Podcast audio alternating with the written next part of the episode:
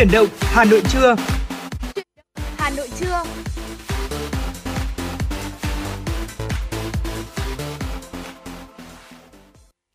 Xin kính chào quý vị thính giả và chào mừng quý vị thính giả đã quay trở lại với chương trình Chuyển động Hà Nội trưa cùng với Tuấn Kỳ và Phương Nga.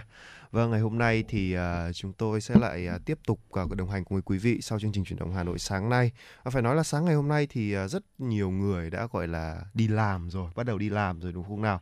Và uh, ngày hôm nay uh, sáng nay chúng tôi thì chị Phương ạ, ừ. uh, tôi không biết là ngày đầu tiên đi làm cảm giác nào, nhưng tôi quên mất cảm giác đấy rồi. Vì là khi mà làm việc ở đây ấy, thì ngày nào chúng ta chả đi làm có đúng không ạ có một sự vâng. thật là như thế nhưng mà phải nói là cũng rất là vui vì là kiểu chúng ta làm một cái nghề rất là đặc biệt một cái nghề mà chúng ta luôn luôn luôn phải vận động cùng với quý vị thính giả ừ. để có thể mang đến cho quý vị thính giả những ờ, thông tin hay nhất hấp dẫn nhất và cũng là một những cái khung thời gian giải trí để có thể gọi là tiếp tục uh, gọi là hoạt động uh, trên uh, con đường của mình có đúng không nào Vâng ạ và rất là vui. Thực sự đấy là một cái niềm vinh dự của chúng ta đúng không? Được đồng hành cùng với là quý vị thính giả trong từng cái khoảnh khắc đặc biệt nhất. Ờ, kể cả những ngày thường cũng vậy mà những ngày lễ Tết cũng thế thì chúng tôi luôn luôn ở trên sóng FM 96 cùng với chương trình chuyển động Hà Nội sáng trưa và chiều để có thể ờ, cùng gửi đến quý vị những tin tức đáng quan tâm nhất. Bên cạnh đó là những câu chuyện về những cái chủ đề nhỏ ờ, như thường lệ chúng tôi đã chuẩn bị từ trước để cùng bàn luận với quý vị.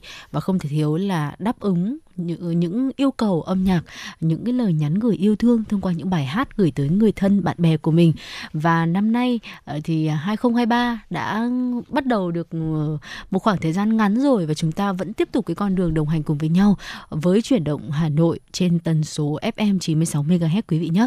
Đừng quên tương tác với chúng tôi thông qua hai kênh tương tác quen thuộc số đường dây nóng 02437736688 cùng với trang fanpage của chương trình FM 96 gạch nối thời sự Hà Nội còn bây giờ thì sẽ là một món quà âm nhạc đầu tiên đi trong chương trình ờ, trưa mùng 6 Tết ngày hôm nay. À, một cái ngày mà cũng khá là đặc biệt, ờ, ngày chúng ta dần dần bắt nhịp lại với cái một cái guồng quay công việc mới trong năm 2023. Mời quý vị cùng lắng nghe một món quà âm nhạc.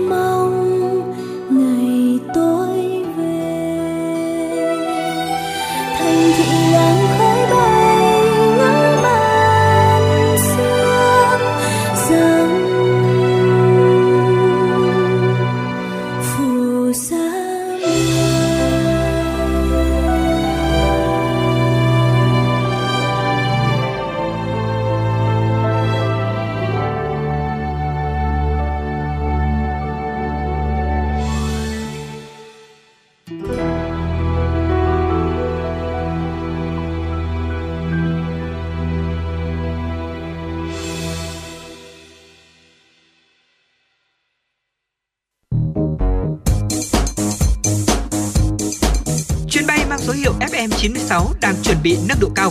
Quý khách hãy thắt dây an toàn, sẵn sàng trải nghiệm những cung bậc cảm xúc cùng FN96. Vâng thưa quý vị thính giả, tiếp tục với chương trình truyền động Hà Nội của chúng tôi. Xin mời quý vị thính giả cùng đến với một số thông tin do phóng viên Thu Vân đã thực hiện và gửi về cho chương trình. Thưa quý vị, hàng trăm người hào hứng xếp hàng cả tiếng đồng hồ để được hiến máu, một hoạt động ý nghĩa và mang lại may mắn đầu năm. Đó là những gì diễn ra vào ngày mùng 5 Tết Nguyên đán tại Trung tâm Máu Quốc gia. Nhận định về xu hướng ngày càng nhiều người hiến máu ngay từ những ngày đầu năm mới, anh Bùi Anh Chuẩn ở Hà Nội cho rằng sự lan tỏa đến từ chính những người đi hiến máu, sau đó họ tuyên truyền lại cho bạn bè, người thân xung quanh. Viện huyết học và các bệnh viện trong nước có cách uh, tuyên truyền rất phổ biến, từ người trẻ đến các chú, các bác đều có nhu cầu có thể hiến máu. Lúc trước em thấy khá ít người biết đến, giờ còn các bạn trẻ đủ tuổi, các cô, các chú đều biết. Thậm chí các chú sáu mấy tuổi rồi, không đủ điều kiện vẫn vui vẻ đi về. Họ rất muốn giúp điều gì đó tích cực cho xã hội, nhưng tuổi cao sức yếu nên không thể hiến. Em đã từng gặp những trường hợp như thế rồi. Bác sĩ Hoàng Quốc Khánh, khoa tiếp nhận máu, viện huyết học và truyền máu trung ương cho biết Dịp Tết Nguyên đán năm nay, trung bình mỗi ngày khoa tiếp nhận khoảng 100 người đến hiến máu. Nhờ đó, lượng máu tiếp nhận đáp ứng được cơ bản cho nhu cầu cấp cứu, điều trị bệnh nhân. Rất nhiều anh chị tham gia hiến máu có chia sẻ, ngoài du xuân, lễ chùa, họ còn muốn đầu năm tham gia hiến máu, mang thông điệp một năm mới mong bình an, muốn sẻ chia. Đây là một hình thức từ thiện hết sức đơn giản. Ngoài mục đích đó, còn kiểm tra được tình trạng sức khỏe. Chính vì vậy, hoạt động hiến máu đầu năm gần đây rất phổ biến. Có thể nói, hiến máu vào dịp đầu xuân năm mới đã và đang trở thành một nét văn hóa đẹp, mang lại sự giúp đỡ vô cùng thiết thực từ cộng đồng xã hội đối với những bệnh nhân hiểm nghèo cần máu để điều trị.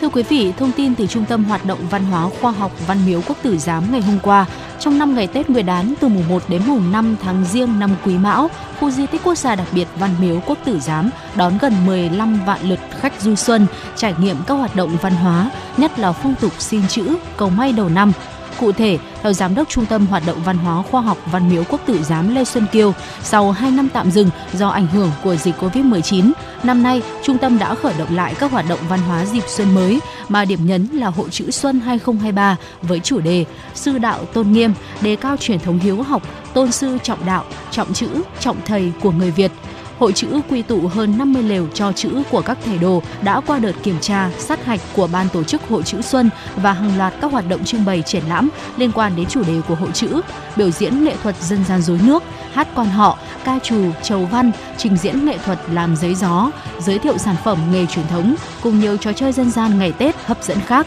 Cũng tại khu di tích trong những ngày xuân mới còn có triển lãm vẽ con mèo, giới thiệu linh vật của năm thông qua cảm nhận mới mẻ của lớp nghệ sĩ trẻ.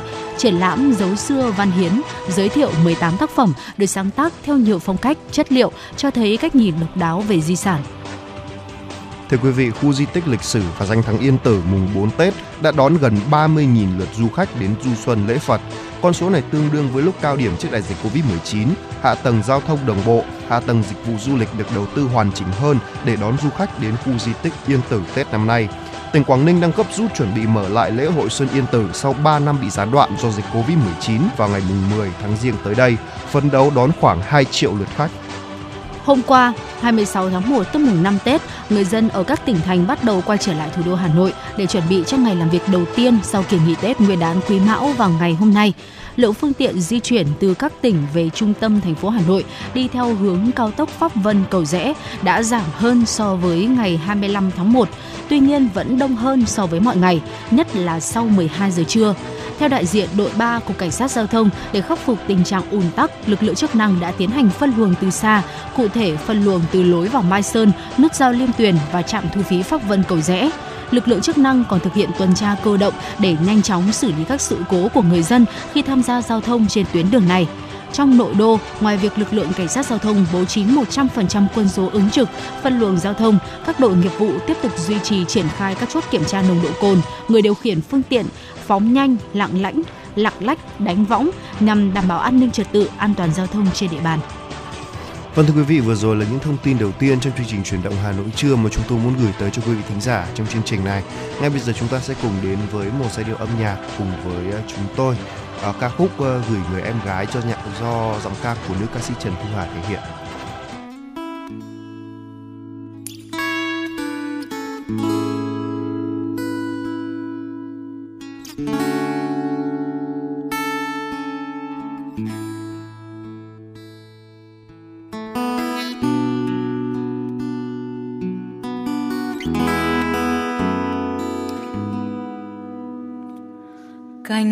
Cành tim tím bé xinh xinh bao xuân nồng. Rừng đào phong kín, cánh mong manh hè hoa lòng. Hà nội chờ đón tết hoa trên người đi, liễu dù mà chi. Đêm tân xuân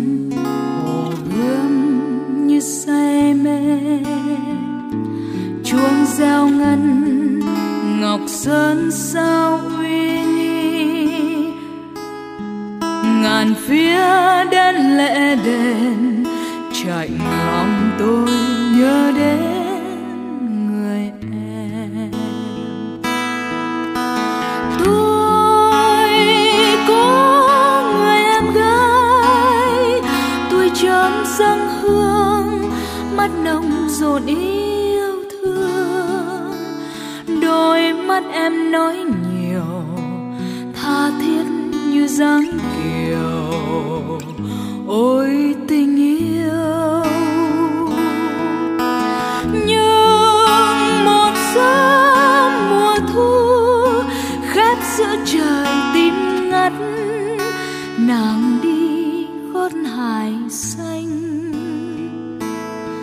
nàng đi trong dạ đường quen lối cũ ân tình, nghĩa xưa. Rồi từ ngày ấy sống xa anh nơi kim tiền, ngục trần gian hãm tâm thân sinh đôi mắt hiền. Đời nghèo không lối thoát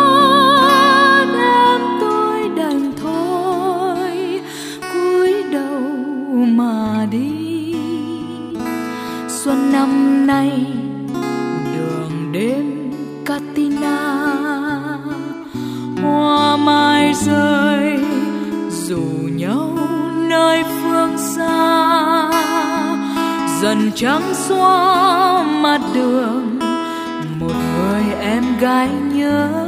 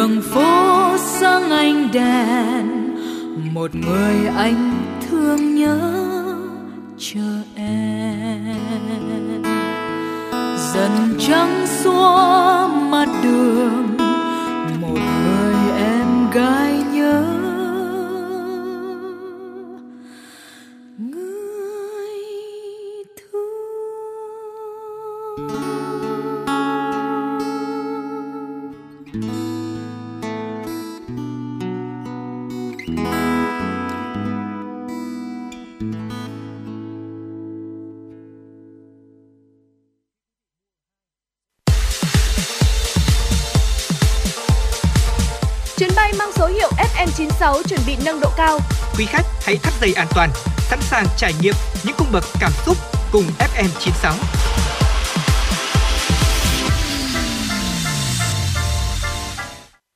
Vâng thưa quý vị thính giả, tiếp tục với chương trình truyền động Hà Nội của chúng tôi. À, bây giờ thì à, bây giờ vẫn là mùng 6 Tết và người ta vẫn nói rồi là còn mùng là còn Tết đúng không? Ừ. Và có một câu chuyện ngày Tết cũng rất là thú vị. Phải nói rằng là khiến cho rất nhiều người cảm thấy bồi hồi, xuyến sao khi mà nghe đến cái câu chuyện này. Bởi vì sao ạ? À, ngày Tết có lẽ là cái ngày mà những người buồn nhất là những người con xa quê. Ừ, Có đúng mà không không ạ? được về quê ăn Tết. không được về quê ăn Tết, những du học sinh hay là những người đang công tác làm việc tại nước ngoài. Gia đình tôi thì trước đây có bố tôi thì tôi cũng đã rất nhiều lần chia sẻ lại là đấy à, bố bố đã từng như thế. Nhưng mà khi mà bố tôi về ăn Tết thì tôi chưa thấy khi nào bố tôi vui như vậy.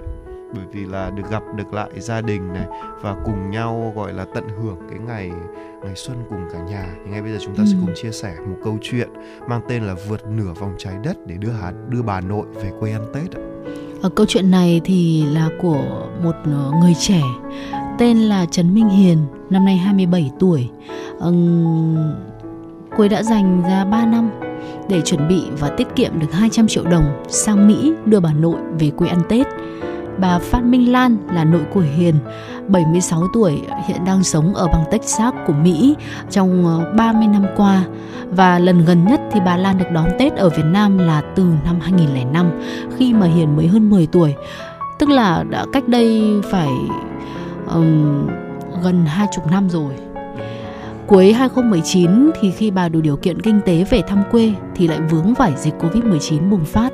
Hiền cho biết trong suốt 3 năm dịch chứng kiến cảnh nhiều gia đình phải chia xa thì cô rất là lo sợ một ngày nào đó sẽ không còn được gặp bà nội của mình nữa và cô tự hứa với bản thân mình rằng bằng mọi giá phải cố gắng kiếm được tiền đợi hết dịch sẽ sang Mỹ đưa nội đi du lịch và đón nội về quê hương ăn Tết.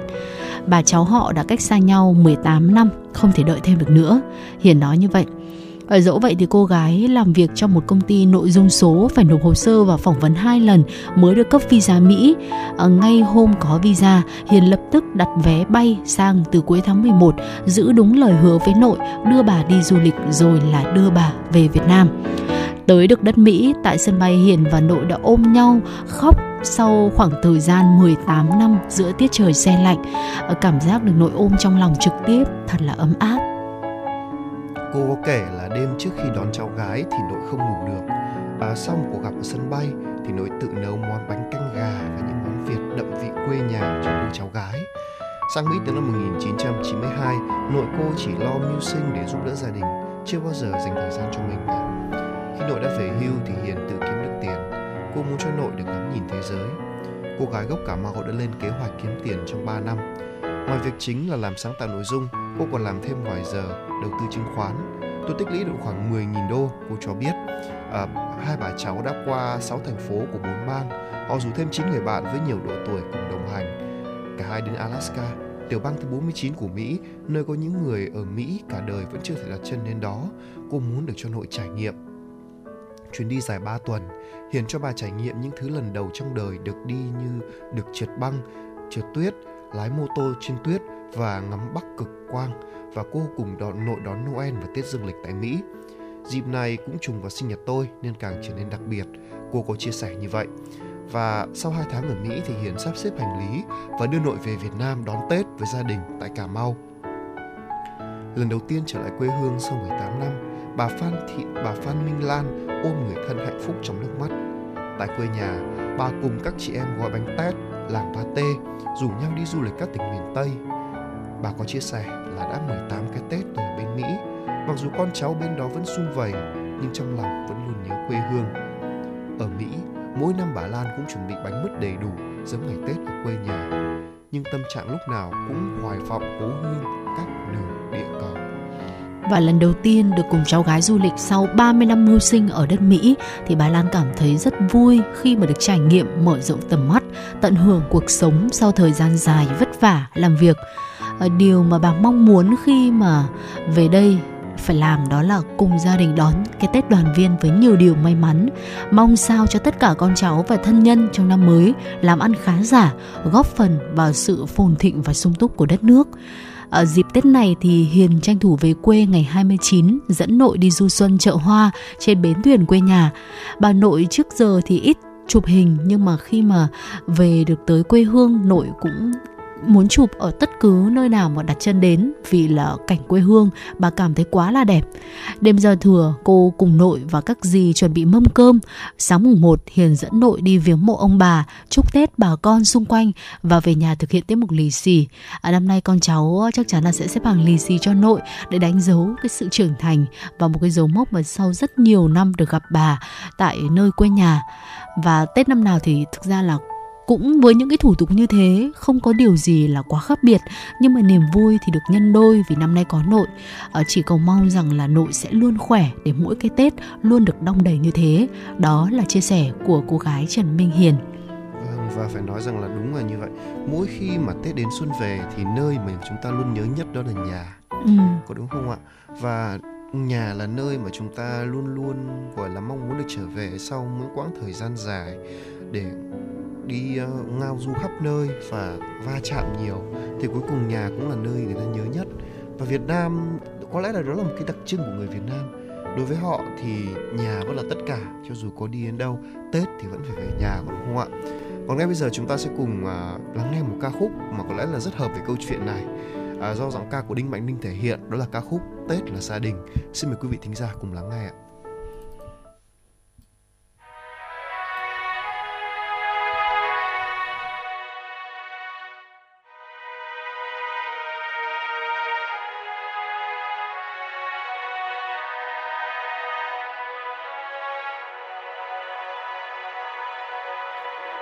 Mẹ ơi, con nghe sớm nay những tia nắng mang mùa xuân đến rồi.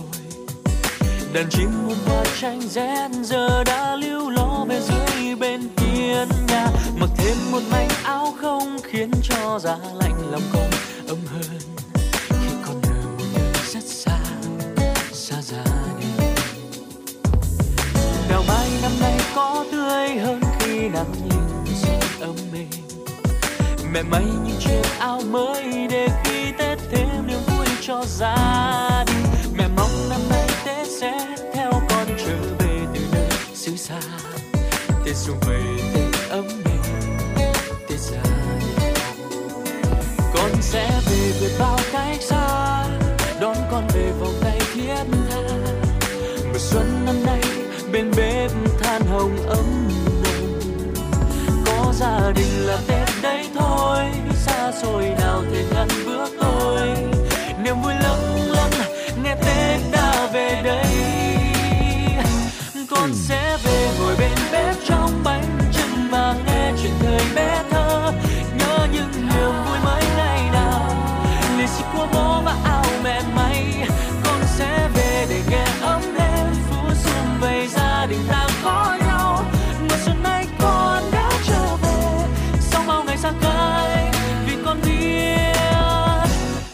ra đi.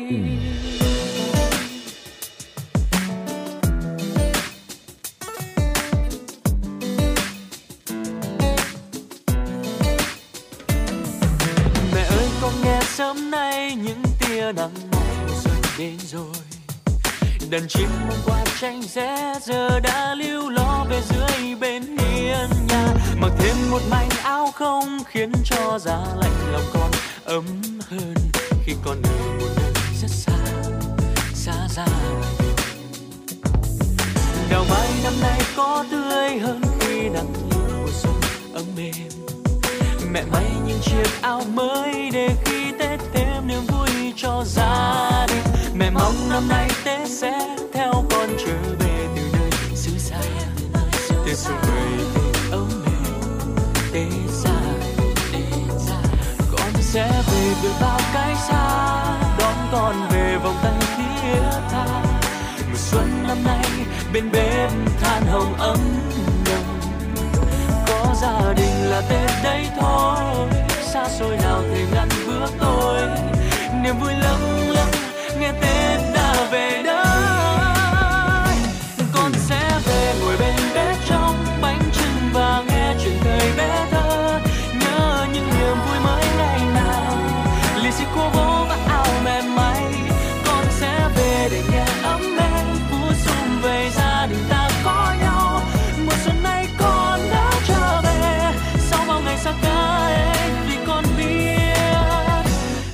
tết là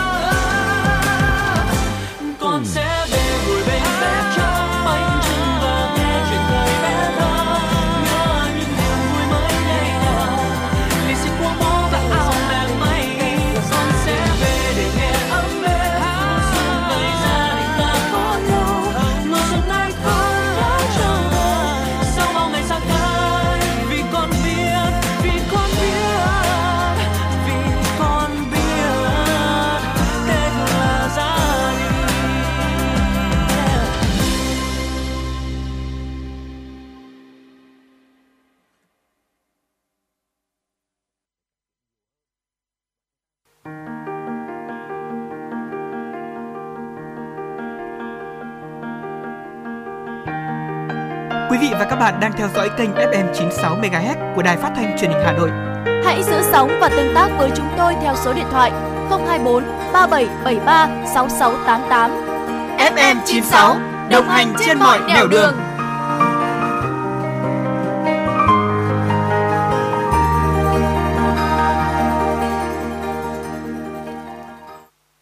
Vâng thưa quý vị thính giả, tiếp tục với dòng chảy tin tức của chúng tôi. Xin mời quý vị thính giả cùng đến với một số thông tin do phóng viên Thu Vân đã thực hiện và gửi về cho chương trình. Thưa quý vị, Liên Hợp Quốc cảnh báo sự hội tụ đồng thời của nhiều cuộc khủng hoảng sẽ khiến kinh tế thế giới gặp khó khăn. Tăng trưởng GDP toàn cầu năm nay ước tính chỉ đạt 1,9%. Nếu xảy ra thì đây sẽ là năm có tốc độ tăng trưởng thấp nhất trong vài thập kỷ gần đây, ngoại trừ đợt khủng hoảng tài chính 2007-2008 và thời kỳ suy thoái đỉnh điểm do ảnh hưởng của đại dịch Covid-19.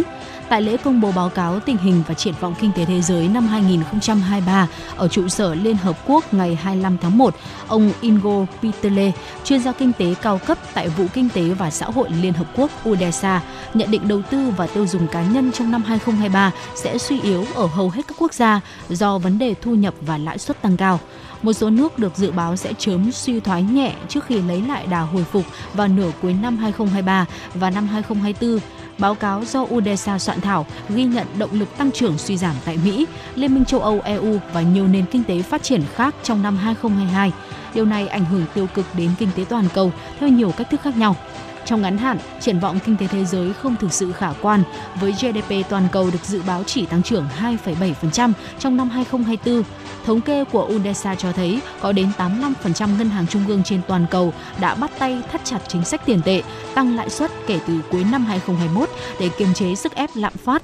Tỷ lệ lạm phát toàn cầu năm 2022 lên 9%, mức cao nhất trong vòng một thập kỷ qua. Mức lạm phát này sẽ dịu đi trong năm 2023 nhưng vẫn đứng ở mức cao là 6,5%. Thưa quý vị, Cục Đăng kiểm Việt Nam cho biết, từ ngày hôm nay, các trung tâm đăng kiểm sẽ hoạt động trở lại để phục vụ người dân và doanh nghiệp. Cục Đăng kiểm Việt Nam cho biết, theo kinh nghiệm từ các năm trước, thời điểm sau nghỉ Tết Nguyên đán, thường nhu cầu kiểm định xe của người dân sẽ không đông do đã tập trung đưa xe đi đăng kiểm trước Tết. Tuy nhiên năm nay, tình hình quá tải đăng kiểm xảy ra trước Tết.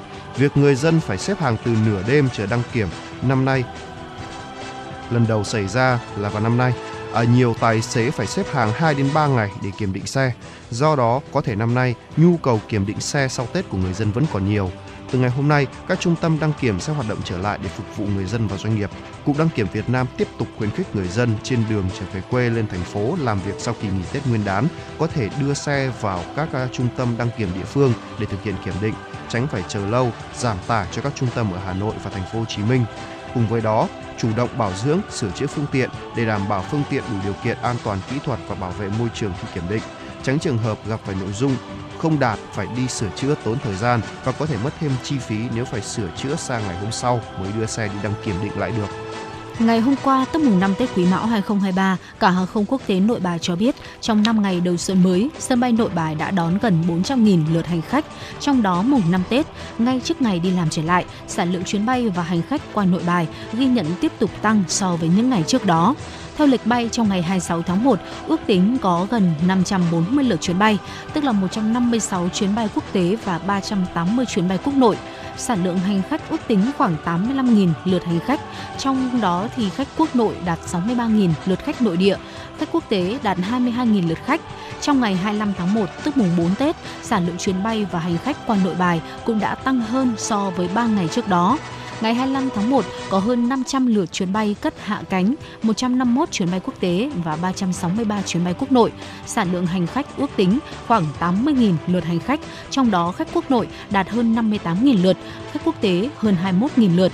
Dịp Tết năm nay, sản lượng khách và lượt chuyến bay cất hạ cánh đều tăng rất cao so với cùng kỳ Tết Nguyên đán năm trước cảng hàng không quốc tế Nội Bài đã chuẩn bị các phương án phục vụ đợt cao điểm, tăng cường nhân lực, phương tiện nên việc phục vụ hành khách đảm bảo an toàn thuận lợi, kể cả các chuyến bay đêm phục vụ đồng bào về quê đón Tết và du khách quốc tế, các dây chuyền hàng không tại Nội Bài vẫn đáp ứng nhanh chóng. Sản lượng hành khách trong ngày 26 tháng 1, tức ngày mùng 5 Tết Nguyên đán Quý Mão 2023 tại cảng hàng không quốc tế Nội Bài ước tính khoảng 85.000 lượt hành khách. Thưa quý vị, chiều ngày hôm qua, Cục Cảnh sát Giao thông cho biết, 7 ngày Tết Nguyên đán Quý Mão từ ngày 20 tháng 1 đến ngày 26 tháng 1, toàn quốc xảy ra 152 vụ tai nạn giao thông, làm chết 89 người và bị thương 111 người. Trong đó đường bộ xảy ra 147 vụ tai nạn giao thông, chết 85 người, bị thương 109 người, giảm 15 vụ là 9,26%, giảm 6 người chết tương đương với 6,59%, tăng 7 người bị thương tương đương với 6,86% so với ngày Tết năm 2022. Đường sắt xảy ra 4 vụ làm chết 4 người, bị thương 1 người, tăng 2 vụ, tăng 3 người chết so với 7 ngày Tết năm 2022. Đường thủy xảy ra một vụ tại An Giang là bị thương một người, tăng một vụ và tăng một người bị thương so với 7 ngày Tết năm 2022. Trong 7 ngày nghỉ Tết Nguyên đán Quý Mão, cảnh sát giao thông các đơn vị địa phương đã kiểm tra, xử lý 21.990 trường hợp vi phạm, phạt tiền 50,4 tỷ đồng, tạm giữ 639 xe ô tô, 999.910 xe mô tô, 50 phương tiện khác, tước 4.950 giấy phép lái xe các loại. Trong đó vi phạm về nồng độ cồn đã xử lý 7.726 trường hợp, vi phạm về ma túy 17 trường hợp. Một số địa phương có kết quả xử lý vi phạm cao đạt được như thành phố Hồ Chí Minh là 1.631 trường hợp, Gia Lai 1.387 trường hợp, Thanh Hóa 1.211 trường hợp, Hà Nội 910 trường hợp, Hải Phòng 883 trường hợp, Bình Định 845 trường hợp, Cà Mau 824 trường hợp. Thông qua công tác tuần tra kiểm soát, xử lý hành vi vi phạm, lực lượng cảnh sát giao thông đã trực tiếp phối hợp với các lực lượng chức năng bắt giữ 19 vụ án vụ phạm pháp hình sự, 31 đối tượng giao cho cơ quan điều tra xử lý. Vâng thưa quý vị, vừa rồi là một số thông tin mà chúng tôi muốn gửi tới cho quý vị do biên tập viên Thu Hương đã gửi về cho chương trình. Còn ngay bây giờ chúng ta sẽ cùng à, trước khi đến với những thông tin quốc tế, chúng ta sẽ cùng đến với không gian âm nhạc của FM96.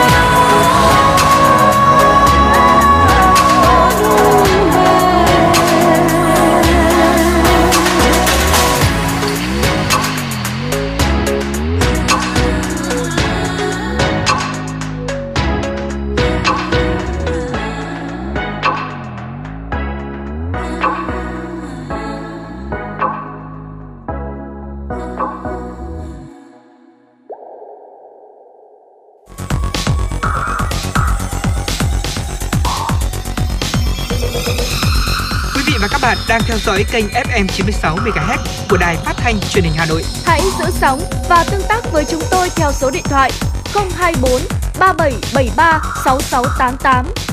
FM 96 đồng hành trên mọi nẻo đường. đường.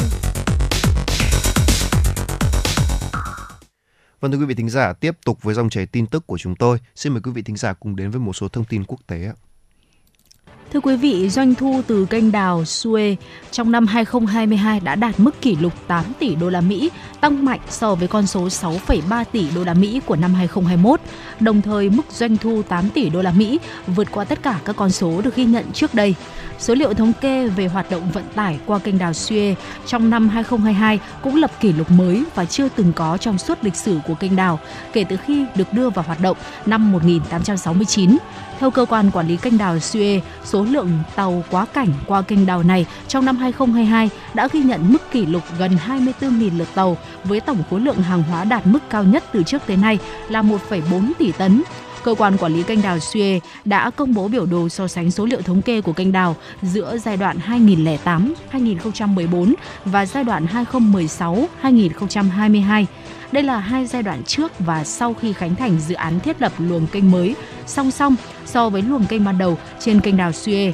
Các số liệu của SCA cho thấy số lượng tàu thuyền di chuyển qua tuyến hàng hải hải quan trọng này trong giai đoạn 2016-2022 đã tăng 8% so với giai đoạn 2008-2014.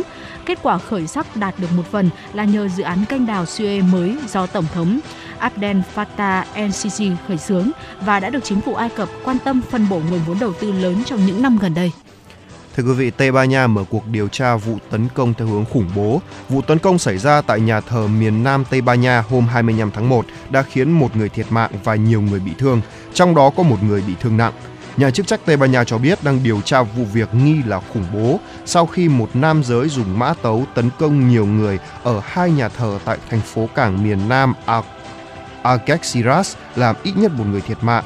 Hãng AP và Reuters đưa tin rằng một người đàn ông đã tấn công các giáo sĩ tại hai nhà thờ ở San Isidro và Nuestra Senora de la Palm, cách nhau khoảng 30, 300 mét vào khoảng 20 giờ ngày 25 tháng 1 ở trung tâm thành phố Algeciras.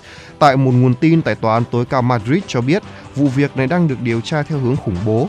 Cảnh sát Tây Ban Nha cho biết kẻ tấn công tại nhà thờ đã bị tước vũ khí và bị cảnh sát bắt giam, nhưng hôm không công bố chi tiết về à, tên hay là quốc tịch của đối tượng này.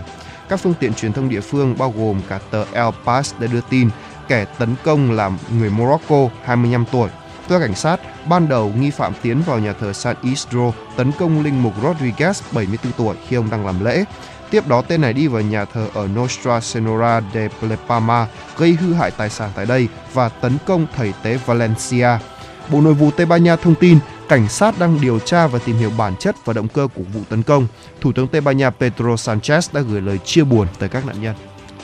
Thái Lan sẽ thành lập ít nhất một trung tâm tiêm chủng ở mỗi tỉnh của nước này để dành riêng cho việc tiêm vaccine ngừa COVID-19 cho du khách nước ngoài. Đây là nội dung tuyên bố được giới chức Thái Lan đưa ra hôm 25 tháng 1.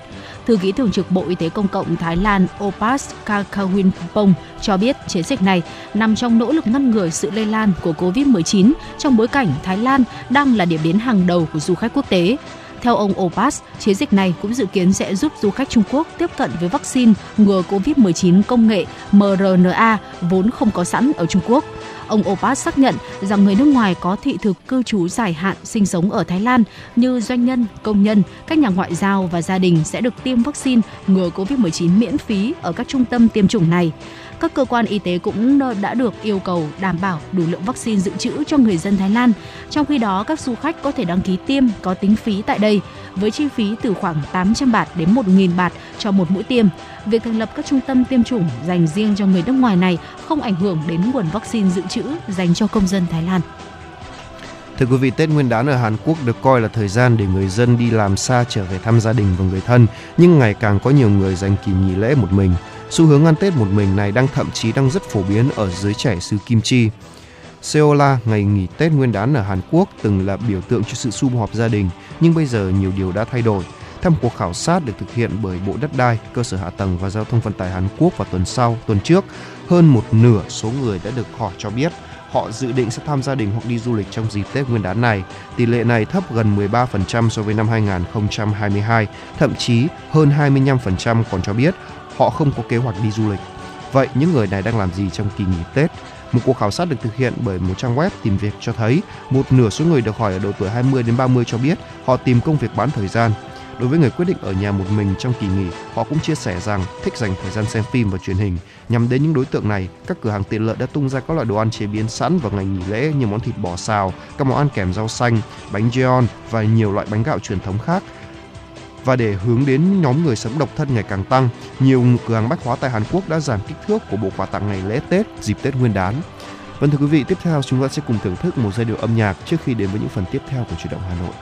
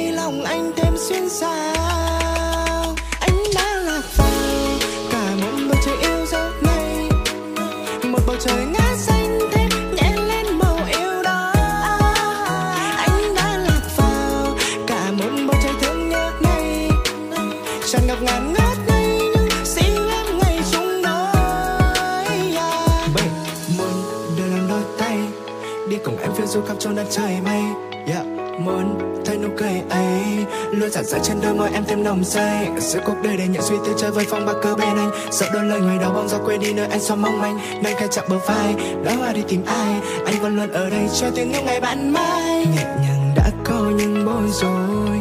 Khi yêu thương lên ngôi chìm đắm câu ca trên môi Dallas ấy uh, uh, được theo dọn vàng muôn ngà lối. Vẫn mong rằng em ở cạnh tôi tôi. Rồi từng đêm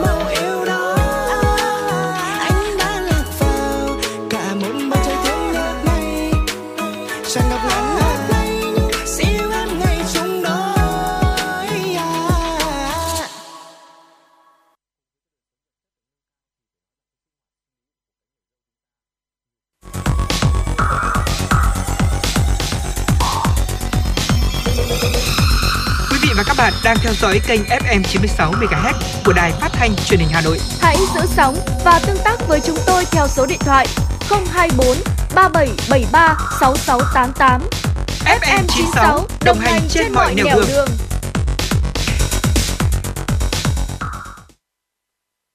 Vâng thưa quý vị thính giả, tiếp tục đến với Sống Khỏe cùng FM 96 với chúng tôi. giờ thì đã hết tết rồi Ừ. có lẽ là chúng ta cũng sẽ ăn hơi nhiều bánh trưng và bây giờ đến, đến lúc mà sẽ áp dụng năm cách đơn giản ngay sau đây để có thể đánh tan bánh trưng sau tết. Ừ.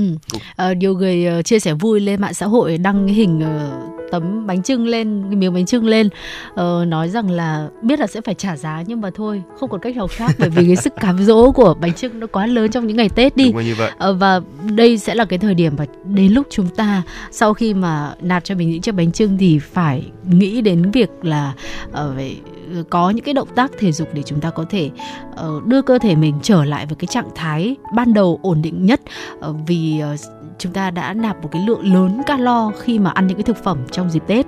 Ăn ít hơn, không ăn món chứa đường mà tăng lượng đạm uống nước lọc hoặc là nước trái cây thay vì là uống rượu, nước ngọt và đặc biệt là tăng vận động sẽ giúp chúng ta giảm được cân sau Tết. Bác sĩ Nguyễn Thị Thúy đến từ khoa nội tiết Bệnh viện Trung ương Quân đội 108 cho biết mâm cơm ngày Tết có thể chứa đến tận 20.000 calo, tức là cao gấp 10 lần bữa ăn thông thường. Riêng với bánh trưng, bánh tét là nó đã chứa hơn 2.000 calo rồi. À, nếu như mà chúng ta thuộc cái nhóm là ít vận động thì sẽ có nguy cơ tích động mỡ thừa tại các khu vực như là mặt này, bắp đùi, cánh tay và đặc biệt nhất là bụng và sẽ có những cái cách mà chúng ta có thể áp dụng ngay để có thể là bắt đầu cái hành trình giảm cân sau kỳ nghỉ Tết. Đầu tiên đấy là nói không với những món ăn có đường. Ăn đường thì có thể gây nghiện, do đó giai đoạn đầu chúng ta ờ, cắt đường chắc chắn sẽ cảm thấy không dễ dàng một chút nào. Sau bữa tối, tối cuối cùng của kỳ nghỉ lễ thì chúng ta cần phải ra một cái quyết tâm không ăn món tráng miệng chứa đường trong ít nhất từ 4 tới 10 ngày. Thay vì là ăn bánh kẹo, chúng ta hãy ăn những cái loại trái cây có vị ngọt tự nhiên và hãy ờ, thêm vào thực đơn của mình nhiều rau xanh hơn nhé. tiếp theo là chúng ta cố gắng mà ăn ít hơn đi bởi vì là có thể ờ, nhiều người cho rằng là những cái món ăn ngày Tết nó sẽ bị ngấy nhưng mà không có nó nếu như mà có nó trên mâm rồi thì chúng ta sẽ ăn rất nhiều. Đấy là cái tâm lý chung của đúng không ạ? Và dạ dày của chúng ta thì có khả năng co giãn. Việc ăn nhiều thì dạ dày sẽ giãn ra. Lý do khiến cho nhiều người giảm cân thất bại kể cả là phẫu thuật thu nhỏ dạ dày thì cũng uh, um, cũng không không tốt đâu ạ. Và ngược lại thì khi chúng ta ăn ít thì dạ dày sẽ có xu hướng tự co lại để cơ thể cảm thấy no hơn uh, với lượng thức ăn nhỏ. Uh, lấy thức ăn uh, ra đĩa này với số lượng khoảng bằng 1 phần 3 cái lượng chúng ta ăn hàng ngày thôi. Bằng cách này thì chúng ta có thể thu nhỏ dạ dày sau một kỳ ăn uống quá độ và giảm đến cả hàng trăm calo từ lượng thức ăn đã nạp vào trước đó đó ạ và hãy tăng lượng đạm trong khẩu phần ăn của mình, bởi vì đạm khiến cho chúng ta có cảm giác no lâu do cấu trúc protein phức tạp nên là cần nhiều thời gian để mà tiêu hóa. Do đó, thay vì bữa sáng, bữa trưa chúng ta có nhiều tinh bột và đường thì hãy ăn những cái món nhiều đạm ít béo như là ức gà luộc, cá hồi, các loại hạt và sữa chua Hy Lạp. Như vậy thì chúng ta sẽ không có cảm giác nhanh bị đói và giảm cái nhu cầu ăn uống xuống. Và khi mà ăn nhiều đạm thì có thể chúng ta cũng sẽ không nạp một cái lượng chất béo không tốt vào cơ thể. Đúng rồi. À, và à, tiếp theo đó là chúng ta hãy uống nhiều nước lọc, nước trái cây thay vì rượu và nước ngọt. À, uống rượu và trò chuyện sẽ khó có thể kiểm soát được lượng thức ăn nạp vào vì là chúng ta phải cố gắng ăn vào để gọi là cho đỡ say mà đúng không? Và sau Tết chúng ta hãy tập trung uống nhiều nước lọc và nước trái cây thay vì những loại thức uống ưa chuộng trong dịp lễ. Và cuối cùng thì hãy năng tập thể dục nha thưa quý vị. Và cùng với việc thực hiện tất cả những cách trên và kèm theo việc vận động nữa, mỗi ngày khoảng 30 phút thôi đều đặn thì chúng ta sẽ vừa tăng cường được sức khỏe, vừa cải thiện được tâm trạng và vừa cải thiện được vóc dáng nữa. Ở việc tập thể dục có những lợi ích và thay đổi cơ thể như thế nào thì Ừ. Tuấn Kỳ và Phương Nga sẽ chia sẻ cũng ngay trong chương trình này thôi. À, ở trong khung giờ thứ hai. Và ngay bây giờ chúng ta sẽ cùng thưởng thức một giai điệu âm nhạc trước khi đến với ờ, những phần tiếp theo của chuyển động Hà Nội, khung giờ thứ hai của chúng tôi.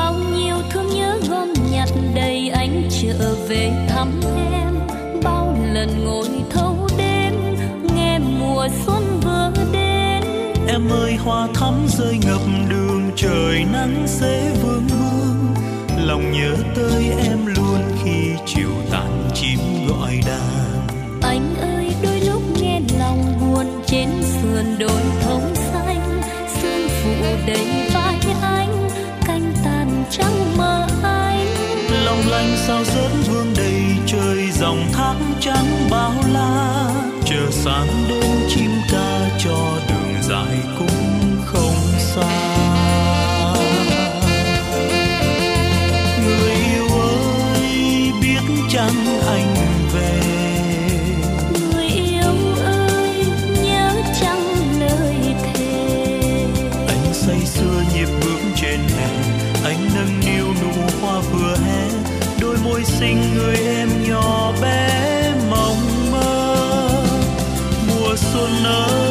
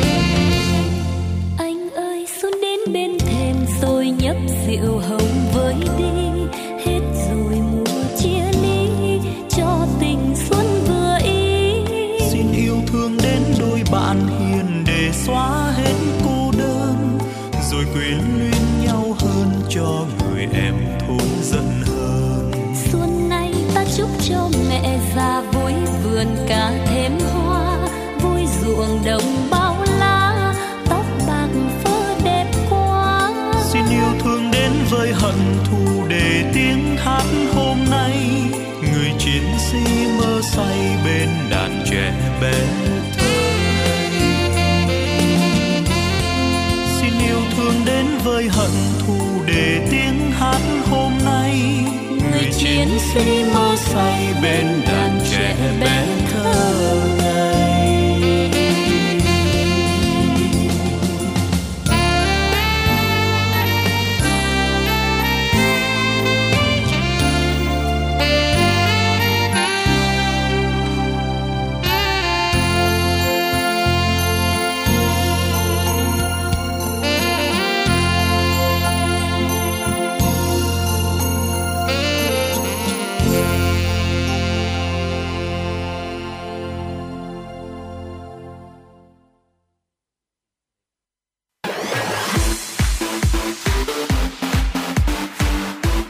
Chuyển động Hà Nội trưa.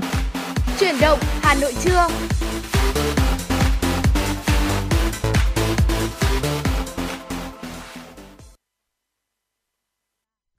Vâng thưa quý vị thính giả, tiếp tục với khung giờ thứ hai của chương trình chuyển động Hà Nội của chúng tôi. Xin phép được gửi tới quý vị thính giả những thông tin do phóng viên Thu Vân đã thực hiện và gửi về cho chương trình. Thưa quý vị, Bộ Lao động Thương binh và Xã hội vừa ban hành thông tư số 01/2023 TT-BLD TBXH quy định mức điều chỉnh tiền lương và thu nhập tháng đã đóng bảo hiểm xã hội.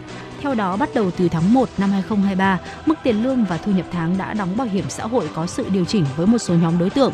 Đó là người lao động thuộc đối tượng thực hiện chế độ tiền lương do nhà nước quy định bắt đầu tham gia bảo hiểm xã hội từ ngày 1 tháng 1 năm 2016 trở đi, hưởng bảo hiểm xã hội một lần hoặc bị chết mà thân nhân được hưởng trợ cấp tất một lần trong thời gian từ ngày 1 tháng 1 năm 2023 đến ngày 31 tháng 12 năm 2023 Đối tượng khác là người lao động đóng bảo hiểm xã hội theo chế độ tiền lương do người sử dụng lao động quyết định hưởng lương hưu trợ cấp một lần khi nghỉ hưu, bảo hiểm xã hội một lần hoặc bị chết mà thân nhân được hưởng trợ cấp tuất một lần trong thời gian từ ngày 1 tháng 1 năm 2023 đến ngày 31 tháng 12 năm 2023. Ngoài ra, thông tư còn áp dụng với đối tượng là người tham gia bảo hiểm xã hội tự nguyện hưởng lương hưu, trợ cấp một lần khi nghỉ hưu, bảo hiểm xã hội một lần hoặc bị chết mà thân nhân được hưởng trợ cấp tuất một lần trong thời gian từ ngày 1 tháng 1 năm 2023 đến ngày 31 tháng 12 năm 2023 tùy từng nhóm đối tượng, thời gian tham gia mà mức điều chỉnh tiền lương và thu nhập tháng đã đóng bảo hiểm xã hội được tính theo công thức khác nhau, song đều có điểm chung là bảo đảm quyền lợi cho nhiều phía. Thưa quý vị, Sở Y tế Hà Nội vừa phân công cụ thể các địa điểm trực đảm bảo y tế tại các lễ hội trên địa bàn. Sở Y tế Hà Nội đề nghị Trung tâm Y tế các quận, huyện, thị xã chủ động phối hợp với các ban tổ chức các lễ hội để xây dựng và triển khai thực hiện kế hoạch đảm bảo y tế phục vụ các lễ hội năm 2023 diễn ra trên địa bàn. Cụ thể, các đơn vị bố trí các tổ cấp cứu cơ động gồm hai bác sĩ, hai điều dưỡng, một xe cứu thương với đầy đủ cơ số thuốc, vật tư y tế thường trực, đảm bảo y tế cho các đại biểu, khách mời và nhân dân tham dự trong suốt buổi thời gian diễn ra lễ hội chủ động liên hệ với các bệnh viện trên địa bàn để tổ hỗ trợ khi cần thiết. Các đơn vị tăng cường kiểm tra giám sát công tác đảm bảo vệ sinh an toàn thực phẩm trên địa bàn, đặc biệt là các cơ sở sản xuất kinh doanh dịch vụ ăn uống phục vụ lễ hội, đồng thời tổ chức thường trực chống dịch, giám sát, phát hiện sớm, khoanh vùng và xử lý kịp thời, triệt để dịch bệnh, đảm bảo công tác vệ sinh môi trường, tăng cường công tác kiểm tra giám sát vệ sinh, chất lượng nước tại các cơ sở cấp nước trên địa bàn, đặc biệt là cơ sở cung cấp nước phục vụ lễ hội, Sở Y tế Hà Nội cũng phân công các địa điểm trực đảm bảo y tế tại các lễ hội. Cụ thể, Trung tâm Y tế quận Đống Đa trực tại lễ hội Gò Gò Đống Đa, Trung tâm Y tế huyện Mỹ Đức trực tại lễ hội Chùa Hương, Trung tâm Y tế huyện Mê Linh trực tại lễ hội Đền Hai Bà Trưng, Trung tâm Y tế huyện Sóc Sơn à, trực tại lễ hội Đền Sóc, Trung tâm Y tế huyện Đông Anh trực tại lễ hội Đền Cổ Loa, Trung tâm Y tế thị xã Sơn Tây thực hiện lễ hội Chùa Mía và lễ hội Chùa Đề Và. Trung tâm Y tế Ờ, huyện Trương Mỹ trực tại lễ hội chùa Trầm và lễ hội chùa Trăm Gian, Trung tâm y tế huyện Thạch Thất trực tại lễ hội chùa Thầy, Trung tâm y tế quận Tây Hồ trực tại lễ hội phủ Tây Hồ, các cơ sở khám bệnh chữa bệnh trong và ngoài công lập phối hợp với các à, trung tâm y tế quận, huyện, thị xã chuẩn bị sẵn sàng giường bệnh để tiếp nhận điều trị các ca cấp cứu và người bệnh COVID-19. Ngày hôm qua, Công an thành phố Hà Nội cho biết vừa nhận được thư cảm ơn của gia đình cháu Đỗ Minh Ca, sinh năm 2002, À, xin lỗi quý vị, sinh năm 2022 ở huyện Võ Nhai, Thái Nguyên về nghĩa cử cao đẹp của thượng úy Nguyễn Huy Hoàng đã kịp thời hiến máu cứu cháu Khôi qua cơn nguy kịch. Trước đó vào sáng 25 tháng 1 tức mùng 4 Tết, câu lạc bộ phản ứng nhanh hiến máu tình nguyện thanh niên công an thủ đô nhận được thông tin có cháu bé Đỗ Minh Ca bị xuất huyết dưới da phải bổ sung tiểu cầu gấp. Sau khi xác minh, ban chủ nhiệm câu lạc bộ đã thông báo huy động toàn thể thành viên khối phòng nghiệp vụ thuộc công an thành phố ngay sau đó, Thượng úy Nguyễn Huy Hoàng đã có mặt tại bệnh viện hiến tiểu cầu giúp bé ca qua cơn nguy kịch. Gia đình cháu bé trân trọng cảm ơn nghĩa tình ấm áp của thanh niên công an thủ đô.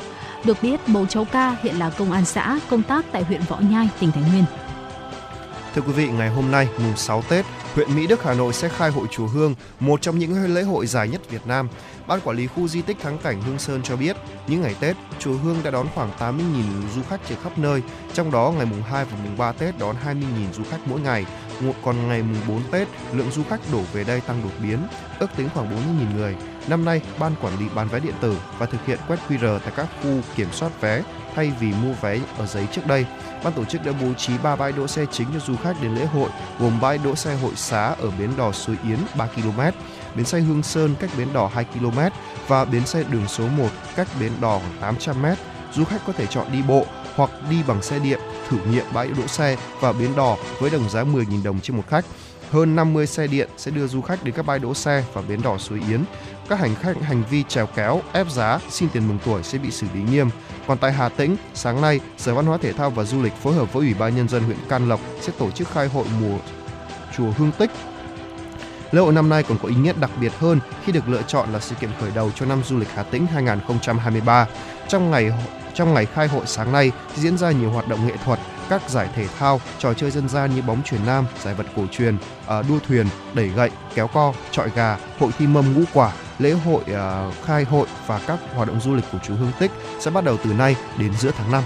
Vâng thưa quý vị, vừa rồi là một số thông tin đầu tiên chúng tôi muốn gửi tới cho quý vị trong chương trình chuyển động ờ, Hà Nội sáng, à, chuyển động Hà Nội trưa trong khung giờ thứ hai ngày hôm nay và chúng ta sẽ cùng tiếp tục với không gian âm nhạc của FM 96 trước khi đến với những phần tiếp theo của chương trình.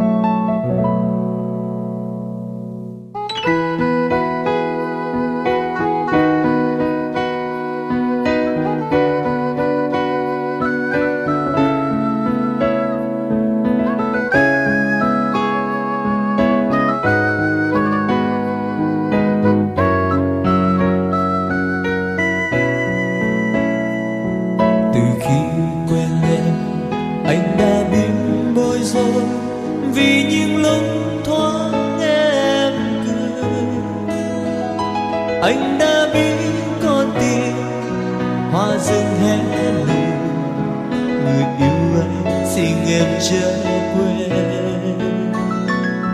mùa xuân trên cao, ngàn hoa lá lấp lánh nắng, nụ hôn thơ ngây trao em rồi. Em yêu kiều thứ tha, cho hồn đắm say, cuộc tình ở dài lâu, ngủ sâu, vòng tay em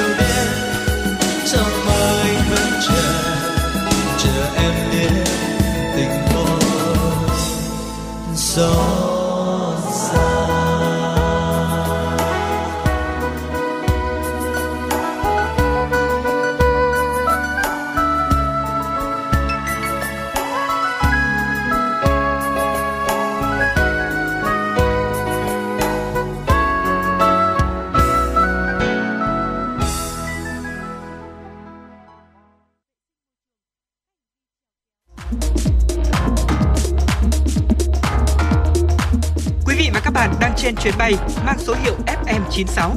Hãy thư giãn, chúng tôi sẽ cùng bạn trên mọi cung đường. Hãy giữ sóng và tương tác với chúng tôi theo số điện thoại 024 3773 6688.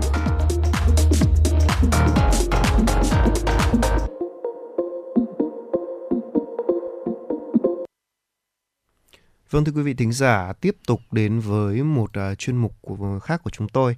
Uh, vừa rồi chúng tôi có nhắc quý vị là những uh, năm điều cần làm sau Tết để có thể gọi là giảm cân một cách đơn giản đúng không? Ừ. Vậy thì ngay bây giờ để chúng tôi tiếp tục truyền động lực cho quý vị với một uh, bài viết rất là hay, đó là những thay đổi của cơ thể sau khi tập thể dục sẽ như thế nào phải nói là những thay đổi tuyệt vời dành cho cơ thể sau một cái hành trình chúng ta uh, miệt mài với lại cái cái cái cái việc đấy là tập thể dục. Nếu như mà chúng ta đã um, bắt đầu manh nha cái suy nghĩ là cần phải có một cái chế độ tập thể dục mới cho năm 2023 thì uh, chúng ta hãy ờ, giữ cái tư duy rằng mình sẽ không đơn độc đâu. Một cuộc khảo sát của Finder đã xác định được rằng là các giải pháp hàng đầu cho năm mới của các quốc gia thường bao gồm đó chính là cải thiện chế độ ăn uống và tăng cường tập thể dục để có thể tăng được cái chất lượng cuộc sống trong những người dân. Nếu chúng ta là một trong những người này thì có thể muốn biết chính xác tiến độ tập thể dục mà chúng ta có thể mong đợi trong hành trình tập thể dục của mình và ngay sau đây sẽ là tiến độ tập thể dục mà có thể mong đợi sau khi mà đã bắt đầu kế hoạch tập thể dục chúng ta đặt ra Ờ, cơ thể sẽ thay đổi ngay sau ngày đầu tiên tập thể dục ạ? Đầu tiên thì là nhà sinh lý học tập thể dục là Richard Street cho biết rằng là việc bắt đầu thường là phần khó khăn nhất bởi vì là Richard từng nói rằng là điều đầu tiên mà nhiều người uh, sẽ chú ý là cái mà chúng ta gọi là cơn đau nhức khởi phát muộn viết tắt là DOMS. Đó là một phản ứng hết sức bình thường sau khi tập thể dục và điều quan trọng là mọi người không được nản lòng vì điều đó. Và hầu hết mọi người sẽ muốn nghỉ ngơi nhưng điều quan trọng là phải tiếp tục và theo dõi một số bài tập thể dục nhẹ, đi bộ nhẹ, bơi lội hoặc bất cứ điều gì mà giúp cơ thể bạn vận động. Tức là khi mà chúng ta vừa mới tập thể dục xong ấy, điều đầu tiên ấy là chúng ta sẽ cảm thấy căng cơ. Đó liên tới căng cơ đúng không ạ? Và thêm một cái nữa là cơ thể của chúng ta cái khối cơ bắt đầu nở ra đúng không ạ? Đối với cả những người đàn ông ấy thì đây là một dấu hiệu rất là đáng mừng. Và khi mà mỗi lần họ soi gương họ thấy là cơn đau sẽ giảm đi rất là nhiều ừ. đúng không ạ? Và đó cũng là một cái động lực để chúng ta có thể tiếp tục luyện tập đúng không ạ cơ càng căng và nhìn càng đẹp và nhìn càng, gọi là, chắc hơn ấy, thì chúng ta sẽ càng có động lực để tập hơn. Và đó là một lý do để chúng ta tiếp tục đó, mặc dù là đau lắm, có đúng không nào? Ừ vâng. Và tiếp theo thì sau cái tuần đầu tiên á, thì sau một vài buổi tập tại phòng tập thể dục hoặc là chạy bộ nhẹ nhàng quanh khu phố thôi chẳng hạn, thì chúng ta sẽ nhận thấy một số những thay đổi nhỏ tiếp theo. Theo như huấn luyện viên cá nhân uh, của Fit thì cho biết rằng là tiến độ tập luyện sẽ khác nhau đối với cơ địa của mỗi người tùy thuộc vào cái chương trình mà chúng ta đang tham gia. Nhưng mà nhìn chung là hầu hết mọi người sẽ dần dần nhìn thấy được cái sự cải thiện về thể chất của cơ thể mình thôi. À, chúng ta có thể bắt đầu có nhiều năng lượng hơn này à, bắt đầu cảm thấy khỏe mạnh hơn và có thể nhận thấy sự gia tăng về cái điều tích cực đó theo thời gian à, chúng ta có thể sẽ cảm thấy khá đói trong giai đoạn mà mình bắt đầu tập thể dục vì đang đốt cháy năng lượng và cần nhiều thức ăn hơn để cung cấp năng lượng cho cơ thể trở lại. Ờ, và cái điều đó sẽ dần ổn định khi mà chúng ta tiếp tục cái hành trình tập thể dục của mình và sẽ thực sự bắt đầu ăn uống tốt hơn vì đã cảm thấy ờ, mọi thứ nó hài hòa và dần dần trở thành một thói quen đối với cơ thể của mình. Đúng không ạ? Và phải nói rằng là cái gì thì cũng cần có một thời gian để làm quen thôi và ừ. người ta bảo là sẽ có 21 ngày để có thể gọi là thành lập ra một thói quen ừ. nhưng mà khi mà tập thể dục ấy thì đúng là chúng ta sẽ có cảm giác đầu tiên là chúng ta cảm thấy khoan khoái hơn rất là nhiều ừ. đúng không ạ à, khi mà luyện tập khi mà học tập và làm việc căng thẳng thì cái việc mà chúng ta đi bộ một vài vòng này hay là chống đẩy vài cái nhảy dây vài phút nó sẽ khiến cho chúng ta cảm thấy đầu tiên là ôi cơ thể của mình nó được xả hết stress ra vậy ừ. cơ thể được xả hết stress ra và cảm giác rất sức thoải mái cảm giác ra mồ hôi cũng thế da càng không biết là một người không biết là quý vị thính giả và chị Phương Nga cảm thấy thế nào chứ tôi càng ra nhiều mồ hôi tôi càng cảm thấy là oải sảng khoái sảng khoái và ừ. sắp giảm cân được rồi đấy ừ. đấy lúc nào cũng động viên mình như thế để ngày nào cũng phải tập đấy à, cho nên là sau uh, chúng ta sẽ tiếp tục kiên trì đến tuần thứ ba và tuần thứ tư à, lúc này thì à, mọi người sẽ nhận thấy rằng là cơ bắp của họ đang được cải thiện họ sẽ trông mạnh mẽ hơn và các cái tư thế của họ được cải thiện à, có thể ví dụ như là lưng của một số người gọi là bị gù chẳng hạn ừ. khi mà chúng ta tập kéo xà có thể là không cần phải là kéo hẳn lên nếu chưa đủ sức đâu mà chúng ta sẽ cảm thấy là lưng chúng ta sẽ tự nhiên thẳng hơn ừ. và ngực chúng ta hoặc là những người hay chống đẩy nở nhiều ra. sẽ nở ra và tự nhiên lưng của chúng ta muốn thẳng lên Đấy, đúng không ạ? Dáng vẻ cũng có thay đổi rất là nhiều nhất là đối với những người đàn ông đúng không ạ? Còn các bạn nữ cũng sẽ có những thay đổi trong cái dáng đi của mình. À, đấy sẽ đi gọi là đẹp hơn rất là nhiều đúng không ạ? Và thêm một cái nữa là một số người cũng sẽ tăng cường sức khỏe tinh thần tốt trong khoảng thời gian này. Đấy là điều mà nhiều người trong chúng ta không mong không mong đợi đâu. Nhưng nó thực sự sẽ tác động tích cực đến với cả cơ thể của chúng ta từ tâm trạng cho đến cả cơ thể. Và thêm một cái yếu tố là chúng ta khi mà mỗi lần chúng ta soi gương ấy đang buồn mà soi gương thấy con cơ thể mình đẹp thế tự thấy mình đạt lúc đó tâm trạng của chúng ta sẽ còn tốt gấp 10 lần. Chúng ta càng có động lực để học tập và làm việc hơn nữa. Thì ra là như thế sẽ càng có thêm cái nguồn uh, tinh thần để mà duy trì cái quá trình tập luyện của mình. Một cái điều mà không phải ai cũng dễ dàng có đủ ý chí để mà có thể bắt đầu và duy trì được nó trong một khoảng thời gian dài và tiếp theo cái lộ trình mà thay đổi của cơ thể khi mà chúng ta kiên trì với cái hành trình tập thể dục. Thưa quý vị sau khoảng từ tuần thứ 6 đến tuần thứ 8 thì à, chúng ta nếu như mà đã đi được đến cái cái cái hành trình này thì thực sự phải chúc mừng cho những ai và chúng ta duy trì được cái việc tập thể dục tới tuần thứ 6, tuần thứ 8 ờ, không chỉ là đang tiến bộ trong tập thể dục đâu mà thói quen giờ nó đã rất là in sâu vào trong cái lịch trình hàng ngày của chúng ta rồi. À, nghiên cứu có những cái sự khác nhau nhưng mà cái những cái mốc 6 tuần là khi mà chúng ta đã xây dựng thành được một thói quen. Đó là lý do tại sao mà chúng ta thường thấy các khóa học dành cho người mới bắt đầu tại phòng tập thể dục hoặc là với huấn luyện viên cá nhân sẽ kéo dài từ 6 tuần tới 2 tháng. Và ờ, đó là cái giai đoạn mà mọi người chắc chắn là sẽ nhìn thấy được sự cải thiện, đặc biệt nếu như họ đang tập luyện. Sức mạnh và cảm thấy có động lực để tiếp tục và đó cũng là một điểm tốt trong hành trình để mọi người chúng ta bắt đầu thử thách bản thân. Có thể là nâng nhiều tạ hơn này tăng tần suất ờ, như là thêm một buổi khác hoặc là cố gắng chúng ta sẽ đi nhanh hơn một chút. Nhưng mà không nên là tăng quá tải từ 10 đến 15% quý vị nhé. Nếu không chúng ta sẽ có thể gây ra thương tích cho bản thân mình. Vâng. Còn sau một năm thì sao? À, sau một năm thì chúng ta sẽ đạt được một cái mức thể lực cơ bản của mình sẽ được nâng cao lên. Có nghĩa là chúng ta sẽ vĩnh viễn thon và gọn và mạnh mẽ hơn và khỏe mạnh hơn đồng thời là chúng ta sẽ có những thay đổi đáng kể về ngoại hình cũng như là khả năng chịu đựng của mình nữa. Có đúng không ạ? Cơ thể săn chắc hơn tâm lý vững vàng hơn và sẽ tự hào hơn về bản thân mình với những cái thành quả mình đã làm trong vòng một năm qua. Tuy nhiên thì có một phàn nàn phổ biến ở giai đoạn này là mức độ tăng trưởng hoặc cải thiện đang giảm dần. À, thì uh, giải thích cho điều này thì um, chuyên gia Richard có nói rằng là về cơ bản chúng ta sẽ cảm thấy sự tiến bộ của mình vẫn ổn định bạn à, có thể là không thể tiếp tục à, tăng tải như à, cách đây vài tháng. Điều này có thể là do thể lực cơ bản của bạn đã cao hơn nhiều. À, vì vậy nên là bạn sẽ không nhận được những cải thiện tăng quá mức đó. Nhưng mà đừng nản lòng thưa quý vị bởi vì thay vào đó thì cái điều quan trọng là chúng ta phải thừa nhận rằng là bạn đang đạt được đến cái đỉnh cao của mình. Và quá trình này bây giờ sẽ duy trì như một thói quen đó chúng ta có thể tập thêm một môn khác yoga này tạ này hoặc là kickboxing gì đấy. À, giờ đây thì vấn đề là duy trì mức độ thể lực mà bạn đang hướng tới thay vì đạt được những thành tựu to lớn hơn. Bởi vì về cơ bản là thế nào? Chúng ta đâu có tập để đi thi đâu. Ừ. đúng không? Chúng ta có phải vận động viên đâu. Mà chúng ta đâu có ước mơ là đi thi thể hình. Chúng ta chỉ cần một cơ thể khỏe đẹp và duy trì một tinh thần tốt thoải mái để chúng ta làm việc là ổn thôi có đúng không đó nào? chính là một cái điều rất là tuyệt vời cho cuộc sống của chúng ta rồi. Ờ, mọi thứ ờ, nó ở một cái trạng thái cái thể trạng tốt nhất để chúng ta có thể có sức khỏe dồi dào nhất để làm thực hiện được rất là nhiều những cái dự dự định những cái uh, dự án và diễn ra trong đầu. Người ta bảo là có sức khỏe thì mới có tất cả. Nên là cái việc mà ngay ngay từ thời điểm này cái thời điểm đầu năm mới 2023 chúng ta sẽ bắt đầu đặt ra một cái thử thách mới cho bản thân mình. Đấy chính là uh, duy trì một cái thói quen tập thể dục trong một cái hành trình khoảng uh, bắt đầu là nếu mà tới mốc được 6 tuần là là đã rất đáng để chúc mừng rồi. Và nếu như mà kéo dài được uh, càng lâu thì nó sẽ càng tốt cho cơ thể của chúng ta. Ở đó là cái thông điệp mà trong tiểu mục ngày hôm nay của chúng tôi. Chương trình chuyển động Hà Nội trưa xin được gửi tới quý vị trong cái ngày mùng 6 Tết một cái ngày mà chúng ta đang khởi động lại với một cái cuộc sống mới trong năm mới ạ. Vâng đúng là như thế và chúng tôi mong rằng là quý vị thính giả chúng ta hãy có thể cùng nhau tập thể dục này và hãy có thể gọi là lưu lại những khoảnh khắc đấy và ừ. hãy giữ nó như một cái kỷ niệm nha thưa quý vị. À, còn ngay bây giờ chúng ta sẽ cùng uh, tiếp tục với um, uh, không gian âm nhạc của FM 96 à, và trước khi đến với uh, những uh, phần tiếp theo mà chúng tôi sẽ gửi tới cho quý vị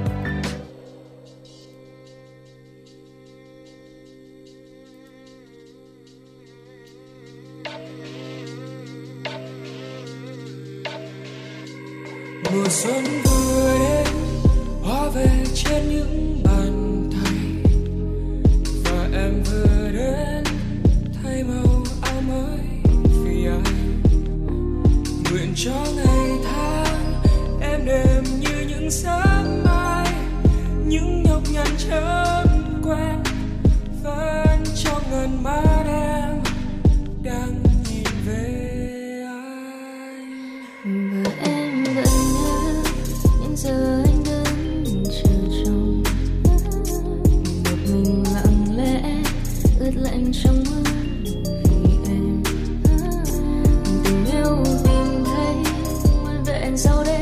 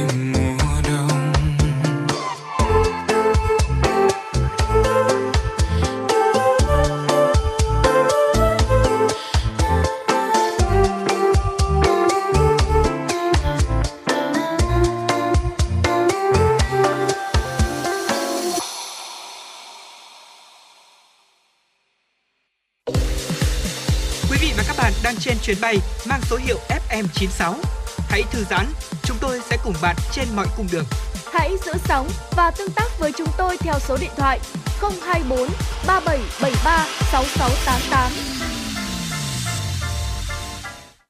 Thưa quý vị, tiếp tục với những thông tin mà chúng tôi sẽ cập nhật ngay đến cho quý vị đến từ biên tập viên ờ, Thu Vân.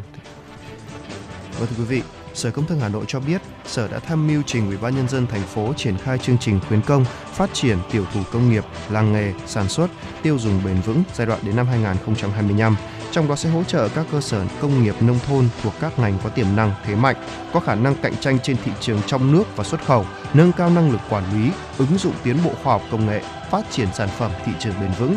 Trong năm 2022, chương trình khuyến công thành phố hỗ trợ các cơ sở công nghiệp nông thôn nâng cao năng lực cạnh tranh, tổ chức các chuỗi sự kiện nhằm thúc đẩy phát triển công nghiệp nông thôn gắn với tổ chức SEA Games 31 trên địa bàn thành phố. Đồng thời các ngành thành phố tổ chức 20 lớp tập huấn cho 2.000 lượt cán bộ và các cơ sở nông nghiệp nông thôn, hỗ trợ 10 cơ sở nông nghiệp nông thôn đầu tư máy móc, thiết bị tiên tiến, hiện đại vào sản xuất, hỗ trợ hơn 450 lượt cơ sở công nghiệp nông thôn tham gia hội trợ triển lãm hàng lưu niệm, quà tặng, hàng thủ công mỹ nghệ năm 2022, hỗ trợ 35 cơ sở công nghiệp nông thôn thiết kế mẫu mã, bao bì và đăng ký nhãn hiệu sản phẩm. Bộ Công Thương đã công nhận 11 sản phẩm, bộ sản phẩm của 11 cơ sở công nghiệp nông thôn sản thành phố Hà Nội là sản phẩm công nghiệp nông thôn tiêu biểu khu vực phía Bắc năm 2022 với chương trình hành động quốc gia về sản xuất và tiêu dùng bền vững. Sở Công Thương Hà Nội đã tổ chức tuyên truyền, tập huấn, nâng cao nhận thức về lợi ích của việc áp dụng sản xuất sạch trong công nghiệp cho các cơ sở sản xuất công nghiệp trên địa bàn thành phố. Theo thông tin mới nhất từ Đại học Quốc gia Hà Nội cho biết, Bệnh viện Đại học Y Dược sẽ là cơ sở chuyên cấp cứu, điều trị các bệnh nhân đột quỵ, tim mạch và ung thư.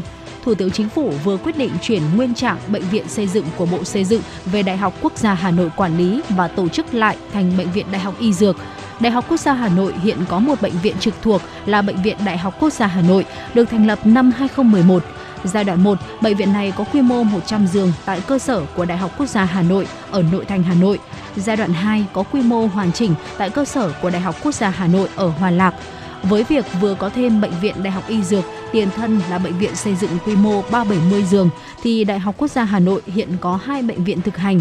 Giáo sư tiến sĩ Lê Ngọc Thành, hiệu trưởng trường Đại học Y Dược Đại học Quốc gia Hà Nội cho biết, sau khi hoàn thành việc chuyển giao và tiếp nhận, bệnh viện Đại học Y Dược sẽ trở thành cơ sở chuyên cấp cứu và điều trị bệnh nhân đột quỵ.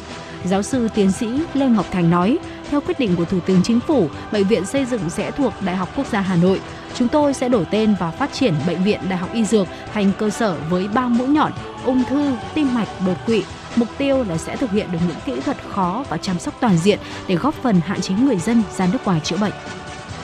Vâng thưa quý vị, 7 ngày nghỉ Tết Nguyên đán Quý Mão 2023, toàn quốc xảy ra 152 vụ tai nạn giao thông, làm chết 89 người và bị thương 111 người.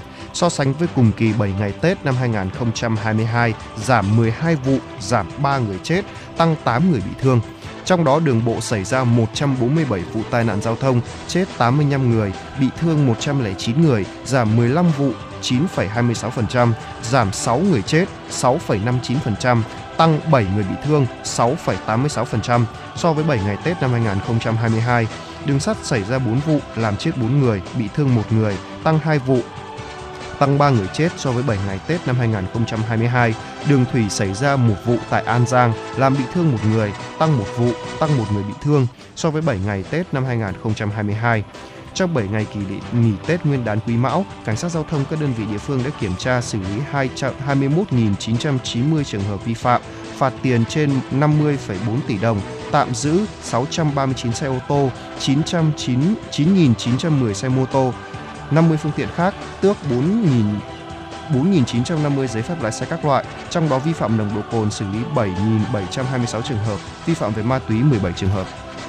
Theo Trung tâm Dự báo Khí tượng Thủy văn Quốc gia, đêm ngày 26 tháng 1, không khí lạnh đã ảnh hưởng đến các tỉnh phía Đông Bắc Bộ, một số nơi ở phía Tây Bắc Bộ và Bắc Trung Bộ. Ở Vịnh Bắc Bộ đã có gió giật mạnh cấp 7, phía Tây Bắc Bộ sáng có mưa rải rác, sau có mưa ở vài nơi, gió nhẹ, trời rét đậm, có nơi rét hại, nhiệt độ thấp nhất từ 9 tới 12 độ, có nơi dưới 5 độ, nhiệt độ cao nhất từ 15 tới 18 độ, có nơi trên 20 độ. Phía Đông Bắc Bộ ngày có mưa vài nơi, riêng Nam Đồng bằng sáng có mưa rải rác, đêm không mưa, gió Đông Bắc cấp 3, vùng ven biển cấp 4, cấp 5, giật cấp 6, trời rét đậm, có nơi rét hại. Nhiệt độ thấp nhất từ 10 đến 13 độ, vùng núi từ 7 đến 10 độ, vùng núi cao có nơi dưới 5 độ, nhiệt độ cao nhất từ 14 đến 17 độ, vùng núi cao có nơi dưới 10 độ. Thủ đô Hà Nội sáng có mưa rải rác, sau không mưa, gió đông bắc cấp 3, trời rét đậm, nhiệt độ thấp nhất từ 12 tới 14 độ, nhiệt độ cao nhất từ 15 tới 17 độ. Các tỉnh từ Thanh Hóa đến Thừa Thiên Huế, phía Bắc sáng có mưa rải rác, sau có mưa vài nơi, phía Nam có mưa, mưa rào, cục bộ có mưa vừa, mưa to và rông. Gió Bắc đến Tây Bắc cấp 3, cấp 4, vùng ven biển cấp 4, cấp 5, trời rét, phía Bắc trời rét đậm. Trong mưa rông có khả năng xảy ra lốc, xét và gió giật mạnh. Nhiệt độ thấp nhất từ 13 tới 16 độ, phía Nam có nơi trên 16 độ. Nhiệt độ cao nhất từ 18 tới 21 độ, phía Nam có nơi trên 21 độ. Vâng thưa quý vị, vừa rồi là một số thông tin chúng tôi muốn chuyển tới cho quý vị trong uh, chương trình chuyển động Hà Nội ngày hôm nay. Còn ngay bây giờ trước khi đến với những phần thông tin quốc tế, xin mời quý vị thính giả cùng đến với một giai điệu âm nhạc.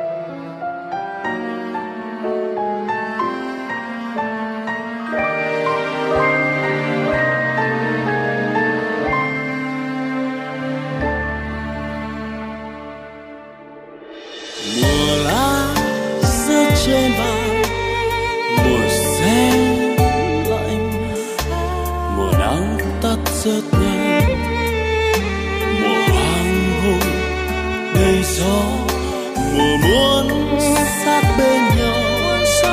Để ấm hơn và mùa đây đây chỉ gió tóc sau lưng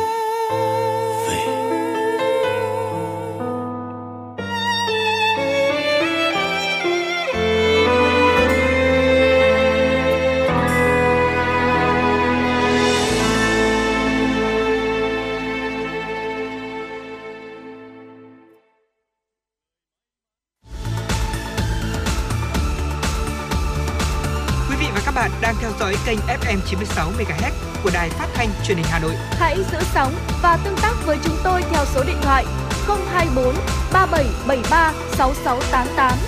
FM 96 đồng hành trên mọi nẻo đường.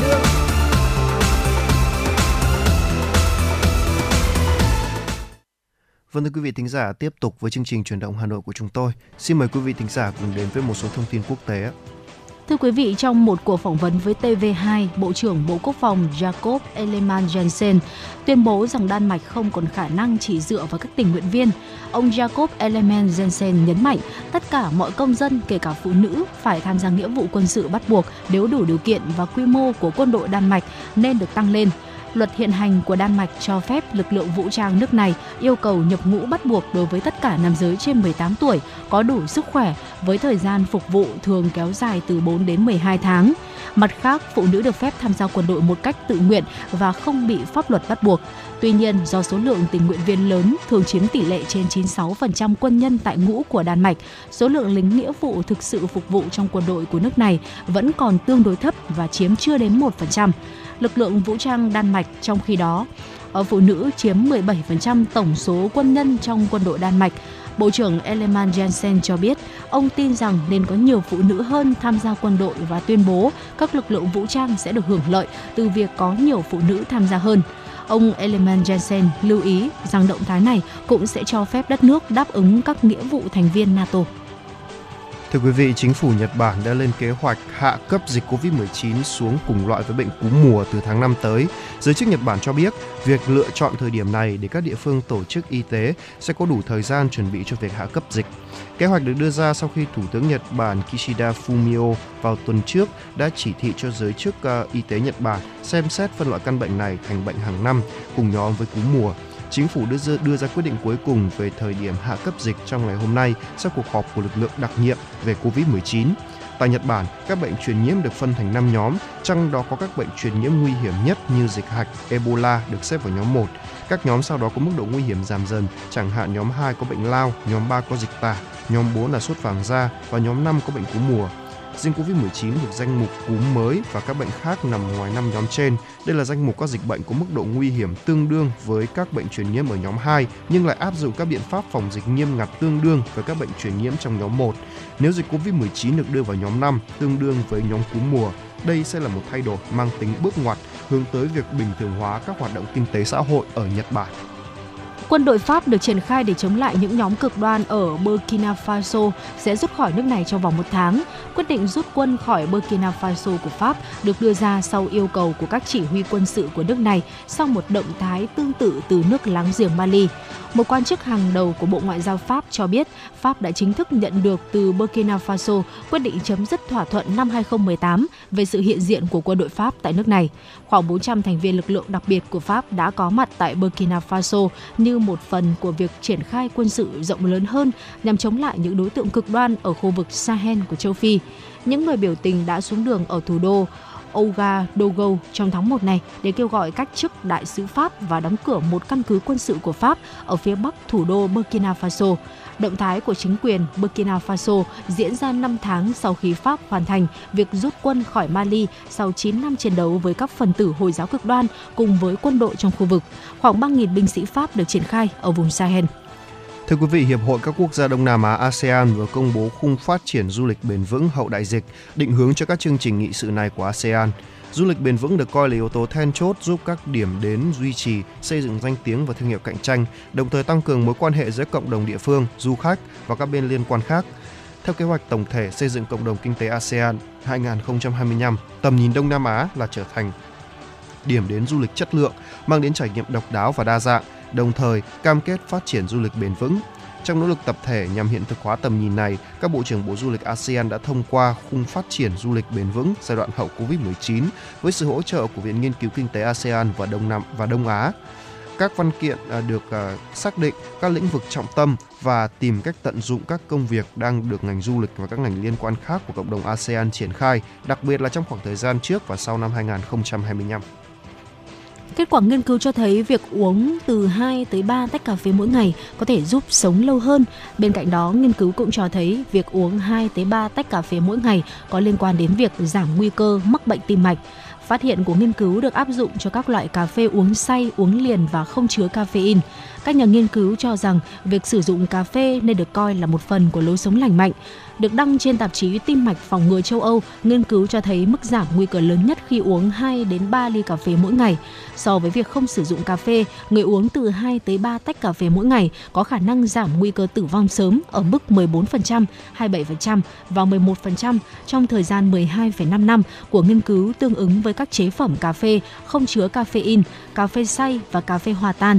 Tác giả nghiên cứu, giáo sư Peter Kistler thuộc Viện Nghiên cứu Đái tháo đường và Tim Baker, Australia cho biết, trong nghiên cứu trên diện rộng này, cà phê hòa tan và cà phê không chứa caffeine có liên quan đến việc giảm tỷ lệ mắc bệnh tim mạch và tử vong do bệnh tim mạch hoặc bất kỳ nguyên nhân nào.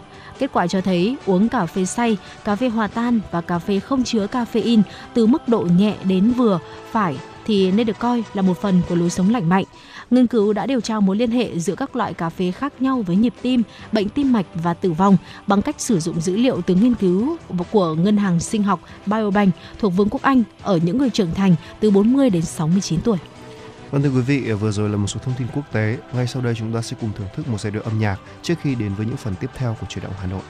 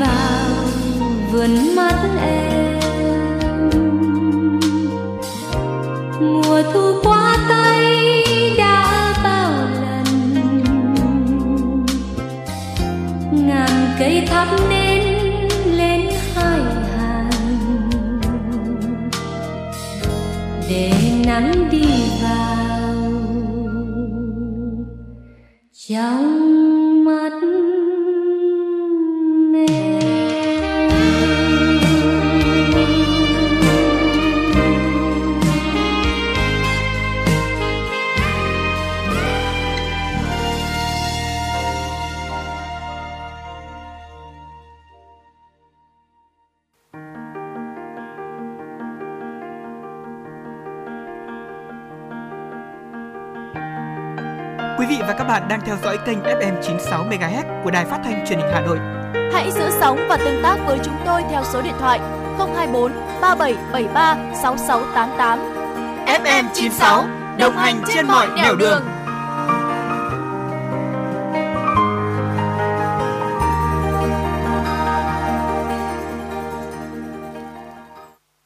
Vâng thưa quý vị thính giả, tiếp tục với chương trình chuyển động Hà Nội của chúng tôi, chúng ta sẽ cùng à, bước đến à, một à, một tiểu mục mới cũng về sức khỏe nhưng mà lần này chúng ta sẽ nói một chút về sức khỏe tinh thần nha thưa quý vị. À, thời gian gần đây thì tôi thấy là rất nhiều người là có gặp một chút vấn đề về sức khỏe tinh thần khá là lớn đúng không ạ? Ừ. Kể cả là trong dịp Tết. Vậy thì nguyên nhân nào khiến cho các chúng chúng ta cảm thấy căng thẳng thì chúng ta sẽ cùng vào luôn và chúng ta sẽ cùng tìm cách giải quyết ngay trong à, ngay trong à, chương trình này thứ nhất đầu tiên đó là những áp lực về công việc đó áp lực công việc thì ờ, để tìm và duy trì được một công việc tốt thì đòi hỏi sự nỗ lực không ngừng và điều đó khiến chúng ta áp lực căng thẳng và nếu không giải quyết được sớm sẽ ảnh hưởng đến với sức khỏe mất niềm tin và đánh giá thấp bản thân và làm giảm chất lượng cuộc sống nữa. À, thêm nữa là về quá tải trong học tập và áp lực thi cử thì cứ mỗi mùa thi đến thì tỷ lệ học sinh sinh viên lại đến khám tại các cơ sở gọi là chuyên khoa tâm thần lại tăng lên rất nhiều. Và phần lớn thì có liên quan đến những căng thẳng do áp lực thi cử đó thưa quý vị. Vâng và đây là một, hai cái thứ mà gọi, gọi là đầu tiên mà khiến chúng ta gây áp lực. Và tiếp theo là gì nhỉ? Ờ, có thể nói là ở cái thời điểm uh, gọi là chuyển giao năm mới năm cũ. Năm cũ, năm mới thì chúng ta cũng có một cái áp lực khác nữa mà một bộ phận người trẻ có thể đang gặp phải, đó là áp lực thất nghiệp. Căng thẳng vì thất nghiệp và hậu quả của nó tác động lên sức khỏe tâm thần mà bất kỳ ai trong chúng ta cũng có thể sẽ gặp phải. Thất nghiệp thì có thể khiến bản thân mình tự nhận à, mình là người yếu kém. Stress vì thất nghiệp xuất phát phần lớn do thiếu thốn về mặt tài chính, từ đó sẽ có cảm giác tội lỗi, tự ti về bản thân và thu mình với những người xung quanh và cộng đồng hay là có một cái ảnh hưởng rất là chung, mọi người cho chúng ta đều đang phải chịu. Đó chính là ảnh hưởng từ sự suy thoái kinh tế toàn cầu. Hiện nay, nhiều doanh nghiệp trong và ngoài nước đang đứng trước nguy cơ vỡ nợ, phá sản. Nhiều sàn giao dịch bất động sản và chứng khoán bị đóng băng, làm cho nhà đầu tư lao đao vì số tiền đầu tư đang bốc hơi một cách nhanh chóng. Các nhà đầu tư loay hoay tìm cách trả nợ ngân hàng hoặc là bán tài sản đang có, làm cho cuộc sống chúng ta trở nên chật vật, tâm lý lúc nào cũng đầy khủng hoảng. Vâng thưa quý vị, vừa rồi là một số những nguyên nhân khiến cho chúng ta gọi là bị căng thẳng vậy thì giải quyết như thế nào đây? À, về những người mà có chủ nghĩa gọi là sống cầu toàn á, ừ. về áp lực công việc thì chúng ta về cơ bản thì ai cũng mong muốn là mình sẽ thành công sớm và thành công nhanh đặc biệt trong thời đại này ừ. nhưng mà không có gì là đến được ngay cả chúng ta sẽ còn phải chịu nhiều thất bại có đúng không ạ vậy thì ừ. làm sao chúng ta phải quá căng thẳng việc đó làm gì việc tâm lý càng thoải mái thì hiệu quả công việc của chúng ta càng cao đó mới là điều mấu chốt có đúng không ạ còn về quá trình học tập và áp lực thi cử thì là điều dĩ nhiên ai cũng phải chịu rồi. Và cái điều này ý, thì là các em học sinh thân mến là trong năm mới thì chúng ta cũng phải gọi là hết sức bình tĩnh thì mới tự tin được. Tôi vì là tôi từng chứng kiến rất nhiều những người bạn của tôi họ học giỏi lắm. Ờ, điểm số của họ cao rất cao nhưng mà đến lúc thi thì kết quả của họ thì cũng chỉ xem xem tôi thôi. Bởi vì lúc đó là họ quá căng thẳng. Ừ. họ quá căng thẳng họ không thể nào mà mà mà mà thi được để để có thể gọi là tỉnh táo nhất để có thể đưa ra những quyết định đúng đắn cho cho cái bài thi đó của mình. Ừ. cho nên việc áp lực là cần thiết nhưng mà đừng có áp lực quá. Vì lúc mà làm bài thi chúng ta không đủ tỉnh táo thì điều đó còn nguy hiểm hơn. Còn về vấn đề về à, thất nghiệp thì à, sau khi đợt ra Tết này thì cái số lượng tuyển thì nó cũng à, rất là nhiều. Và nếu như chúng ta có đầy đủ những kỹ năng có những phẩm chất tốt thì hoàn toàn chúng ta có thể gọi là là vượt qua được những kỳ tuyển dụng và có công việc mới của mình thôi. Vâng và hôm nay là ngày mùng 6 Tết rất nhiều người đã bắt đầu đi làm rồi thì uh, Tuấn Kỳ và uh, Tuấn Kỳ Phương Nga thay mặt cho ekip chương trình chúc cho quý vị một uh, năm mới với những thành công mới, vững bước trên con đường của mình và sẽ có một hạnh phúc vững bền và luôn luôn vui vẻ bên người thân, bạn bè và gia đình của mình. Và chương trình của chúng tôi được thực hiện bởi chỉ đạo nội dung Nguyễn Kim Khiêm, chỉ đạo sản xuất Nguyễn uh, Nguyễn Tiến Dũng, tổ chức sản xuất Lê Xuân Luyến, uh, thư ký Thu Vân, MC uh, Tuấn Kỳ Phương Nga cùng kỹ thuật viên Bảo Tuấn phối hợp thực hiện. Còn ngay bây giờ, xin mời quý vị thính giả cùng thưởng thức một giai điệu âm nhạc thay cho lời chào tạm kết của chúng tôi. À, hẹn gặp lại quý vị trong chương trình chuyển động Hà Nội trưa.